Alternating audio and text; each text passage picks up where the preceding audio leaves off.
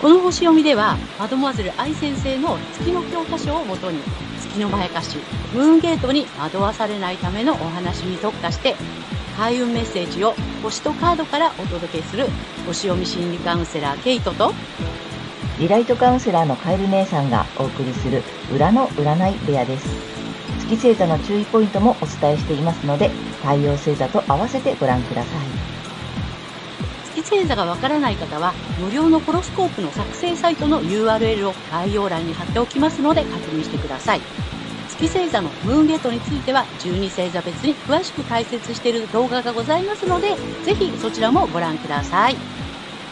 ゲートとカエル姉さんの裏の占い部屋へようこそ。ようこそ。皆様こんにちは。お元気ですか？はい、えー、今日は9月28日、お羊座の満月の星読みとカードリーディングをお送りいたします。まずはね、ケイちゃんに星の動向をお願いします。はい。はい、えー、今回の満月は、お羊座の6度、えー、12ハウスで起こります。えー、見えない敵、一身上の自由の制限、あとは秘密とか隠されている問題などを表す12ハウスにあって、えー、光と闇、えー、引用原理、相対性などがキーワードとなっています。で、大まかな原理としての光と闇に気がつくという意味合いのある度数なので、え私たち国民の意識は隠されている問題など、え12ハウスの事象に対して、え気づいていくことになりそうです。えーまあ、その、12ハウス、魚座にね、関係の深い、あの、薬とかね、宗教に関することかもしれないかなと思います。はい。ただですね、これ、インターセプトとか、インターセプテッドサインといって、この12ハウスのエリアの中に、お羊座がすっぽりとね、こう、収まってしまっている状態なので、お羊座の気づきよりも、12ハウスの秘密の方が強く、えー、気づくにはちょっと時間がかかるような印象です。ですが、えー、逆行中の冥王星が、えー、ジュンハウスの意味する政府、国会、与党などの破壊と再生を、えー、見直ししつつ、穏やかに推し進めていきそう。えーまたこの間は株式とかですね、えー、証券取引、登記などに関しては大きな変化があるかもしれません。えー、アセンダントはお牛座で、ライジングプラネットは喫星の、えー、木星です。また、オーブ、まあ、オーブっていうのは角度の許容範囲のことなんですけども、このオーブを広めに取れば、今回も海と別名、船の方というのが形成されていますので、社会のムードは割と明るめではないかと思います。一方で、え個人的には潜在意識の深いところに隠されていた情緒的な問題が現れやすいでしょう。また、お金や恋愛に関することで、えこんなはずじゃなかったのにと感じるようなことがあるかもしれません。怒りを出さないことやノーと言えないことが解決を遅らせて、さらに月にとらわれると、克服する目標や努力するテーマにこだわって疲れてしまったり、自己嫌悪に陥ってしまうかもしれません。えー、要注意です。えー、月に騙されないために、えー、まあ、深い部分の傷に向き合って癒していくタイミングになるかなと思います。そして今回の満月は3月のお羊座の新月の回収ポイントになります。3月、不安を感じながら、えーね、自分の能力を使って新しいスタートを切ってきて、まあ、約半年ですね。えー、現在の状況を一旦結果として受け入れていきます。えー、私たちはお羊座の季節に不安を感じながらもスタートを切ってここまで来ました。え、獅子座の季節には新しいコンセプトなどを打ち出していくという、え、自己表現をして、乙女座の季節に調整を図り、社会に対応し得る、え、個人性を完成させて、天秤座の季節になり、いよいよ社会性を発揮してバランスをとって人との調和を図っていくというフェーズに入ってきました。で、前回の新月で実際的な場での安定した実行力や実務能力を発揮していくことなど、個人性を完成させて、今回は義務、働き方や健康のエリアにある太陽に、えー、安心したい保守的な心と、新しく生み出したい心、創造性ですよね。クリエイティビティのバランスをとっていくっていうことを促されそうです。はい。大まかな流れはこんな感じです。はい、ありがとうございますあ。りがとうございます。おなるほど、あれだよね。あの、3月スタートだからね、うん、星そうはね。そうです。ねちょうど半年ってことか。うん、おーうん。いや、あれだよね。なんか同じ回収ポイントがこう来るんだよ。これからどんどんね。そうです、そうです。ね、3月からスタートしてて、それうん、の最初、まあ最初の3月のやつの今、1回目の回収が来てんだよね。そうです、そうです。その後、どんどんどんどんその前回の、まあ2うん月、3月から4、5、6ってずっとずっと回収回収っていうのが、この後半年で起こるんだよね。そうなの。3月の新月、えー4うん月の新月うんっていうのがね、だんだんだんだんこの秋の季節になってきて、回収していく、満月を迎えていくっていう感じ。そうこれ面白いよね。あ面白いね。の、そう。あのさ、新月の、まあ満月もそうだけど、順番にちゃんとこう来てるんだよね。そうなの。順番に来てます。それで回収ポイントが半年後にちゃんとこう来うん、て、だから見直しというかさ、うん。どうだったかな？みたいなね。そう。で、一旦受け取って、またね、そこから、みたいなね。そう。まあ本当後半戦に入りましたって感じだね、星はね。そうなの。う。うんん。で、乙女座って、えっと、ハウスで言ったら6ハウスの対応になっているので、ホロスコープの、えっとね、円のね、あの、下から半分をやってきましたって感じ。で、いよいよ上半分の7ハウスっていうかね、えいよいよ社会に関わっていくよ。社会的な人格を今度は育てていくよっていうね、うんそうえや、な、ーになんて言ったらいいの出てきました。えっと、自分の宿題終わらせて、そ、なんて、今度は外側っていうかね、対そうそ社会とかさ、う。うん、ってことだよね。個人の自分と向き合った後、うん、えー社会とどうしていくみたいなフェーズにも入ったってことか。そうです。ああ、面白いね、本当面に。白いね。ね。うん、であとなんか短、短期的っていうか、まあ、今回としては結うん、構あれよね、なんか社会とか政治とか金融とかなんか賑やかそうだね。うん、そうだね。うん。なんかいろいろとね、出てきそううん。な感じ。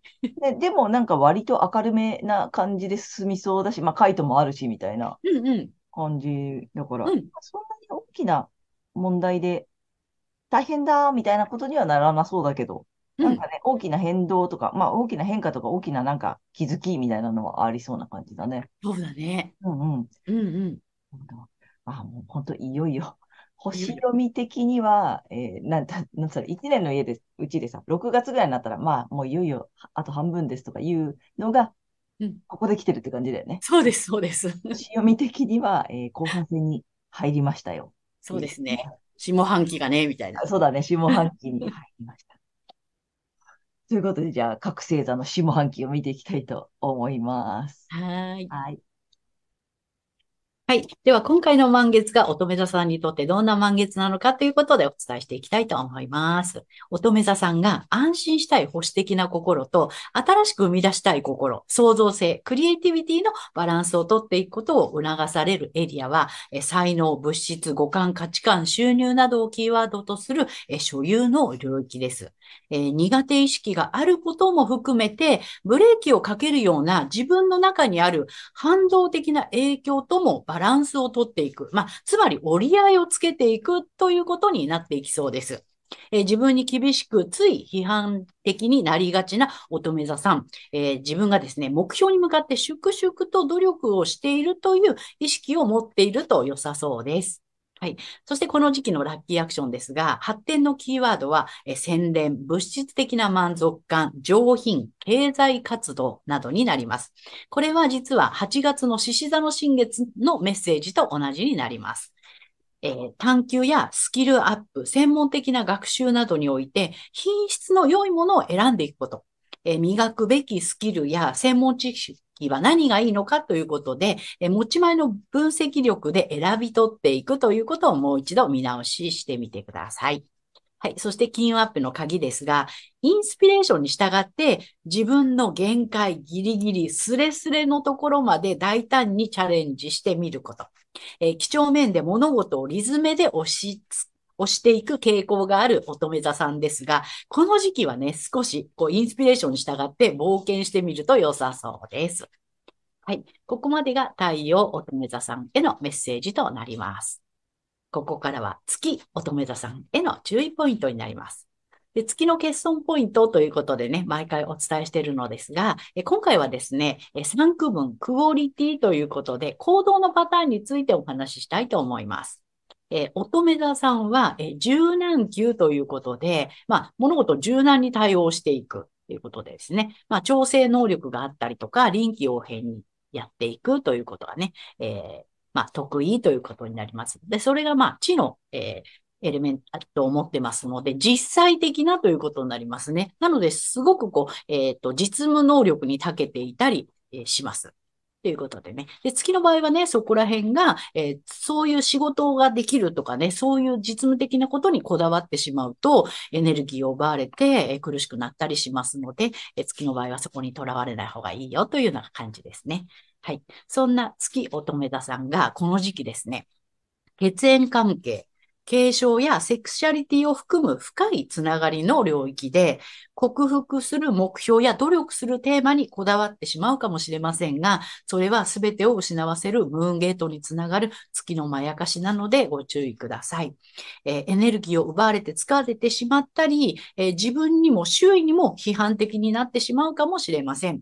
意識するのはご自身の太陽星座の領域で保守的なこと心と、えー、創造性、クリエイティビティのバランスをとっていくことになります。この月のまやかしから抜けていくためには、えー、反対星座の太陽魚座さんの回をぜひ参考にされてみてください。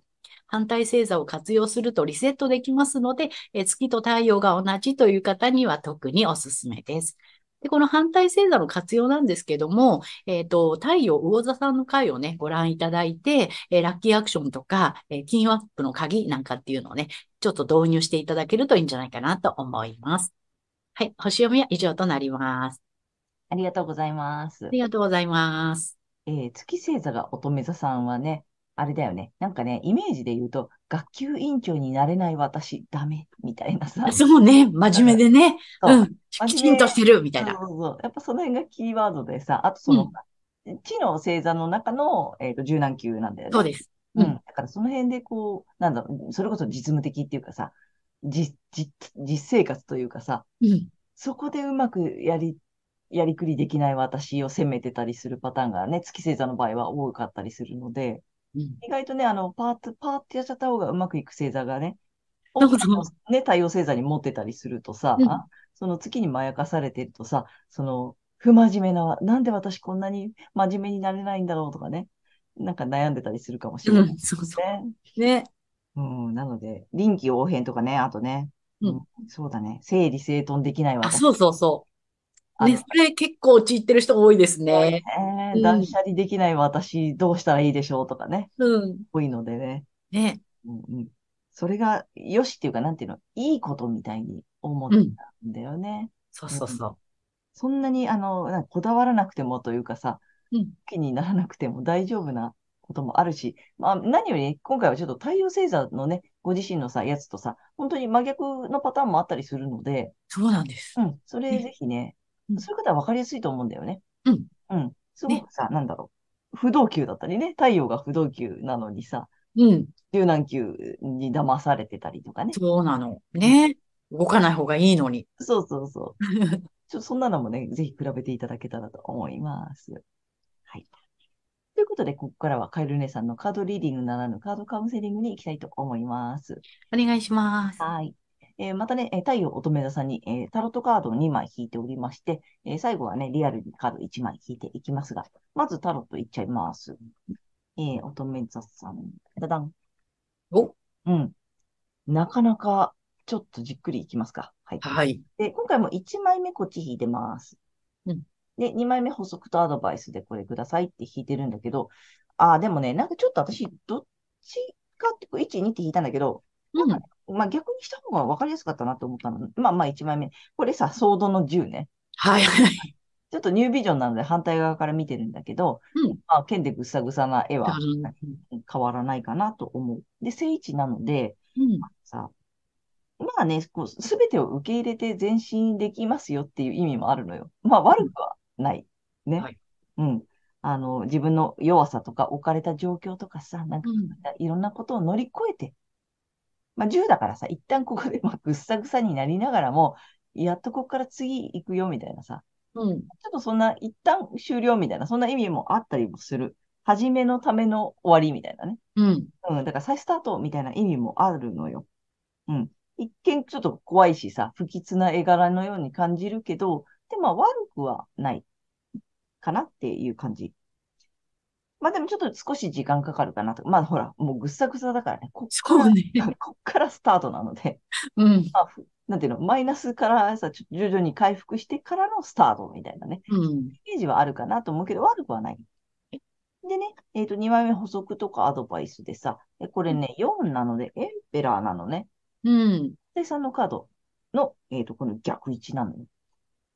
なのでね、えっ、とね、ちょっと力を合わせてとかさ、なんかちょっと周りと協力してとかさ、あの、意地張ってないでとかさ、おう。うん。なんかせっかく復活のカード来てるんだけど、うん。なんつったらいいのかな。不安定なんだよね、すごく。ちょっと先の見通しが立ってない気、気がしてるとかさうん。あと、周りのちょっと意見もいい聞いてあげてとかさ。聞く耳持たないとかっていう意味があるので、うん。うん、逆にちょっと周りの意見とか周りの状況もちょっとよく確認してほしい。うん。うん。なんかか、まあ、復活でさ、なんていうの？よし、スタートって思ってるけど、その道で大丈夫かなみたいなるほど。な。うん。ちょっと、周りの意見とか、周りの状況とかさ、まあ、人の意見だけじゃなくてね、この、この、この世の中の状況とかさ、ね、あ大丈夫？みたいな。ちょっともう一回見直してほしい。その道で大丈夫かな？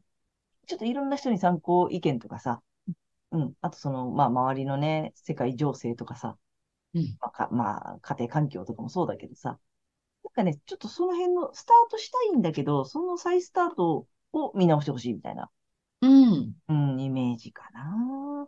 分析材料いっぱいね、あ、そうだよね。した方がいいよね。うん、得意なんだからさ、うん。分析する範囲をさ、ちょっと自分の今までの選んできたやつを分析じゃなくてさ、多分ね、選んできてないやつなんだよ、まだ。見てないところうん。を分析してほしい。うん。うん。ちょっと新しい世界とか、新しい分野とかさ、まあ、日々日々いろんなことがさ、こうね、新しくなってるじゃない？ちょっとね、新しいものを分析してほしい。ね、これ。なんかそんな面白いアドバイスだなと。うん。うん。ちょっとね、見直し気をつけてほしいなと。うん、そんなメッセージかなと思います。はい。で、3枚目はね、ちょっと久しぶりにカラーカードを引いていきたいと思います。夏に1回引いたので、えーうんもうすぐ10月なんで秋。えー乙女座さんの秋カラーを引いていきたいと。お、来たよ。はい。い、いきまーす。だだん。お、まずお、今回は秋らしいね。こうなんね、ブラウン系が多いね、今回ね。うん。やっぱりね。えっとね、乙女座さんはね、まあこれブロンズです。おう。あ、体を強化すると来てますよ。うん。うん、ちょっと体力とかさ、き気力とかさ、うん。そっから見直してもいいかもね。そうだね。ぐっさぐさだったんだもんあ、ね。そうだね。なんかちょっとあったのかもね。いろいろお疲れのこととかさ、大変なこととかを乗り越えてきた後かもしんないので、うん。ちょっとスタートさ、まあさっきも遅めだよって言ったじゃない。うんちょっとマイナスぐらいからのイメージなので、まずは体から見直して、で、進むべき道、ちょっともう一回今までのじゃないところを分析してほしいんだよね。うん。なんか本当に見直しって感じ。そうだね。うん、がするので、ちょっとぜひぜひね、あの、参考にしていただけたらと思います。はい。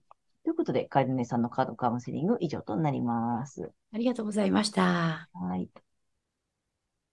ということで、今回は9月28日、お羊座の満月から10月14日までのね、星読みとカードリーディングをお送りいたしました。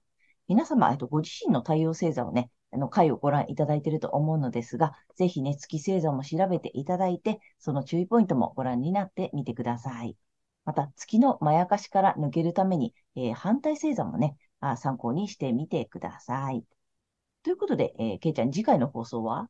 はい。えー10月15日、えー天秤座の新月となります。はい。あと、チャンネル登録やグッドボタンなどね、いつもありがとうございます。励みになっているので、これからもよろしくお願いいたします。はい。ありがとうございます。私たち二人の個人鑑定の詳細やブログ、公式 LINE などの URL は概要欄に載せてありますので、そちらもぜひよろしくお願いいたします。では、皆様素敵な2週間をお過ごしください。またねー。ありがとうございました。ありがとうございました。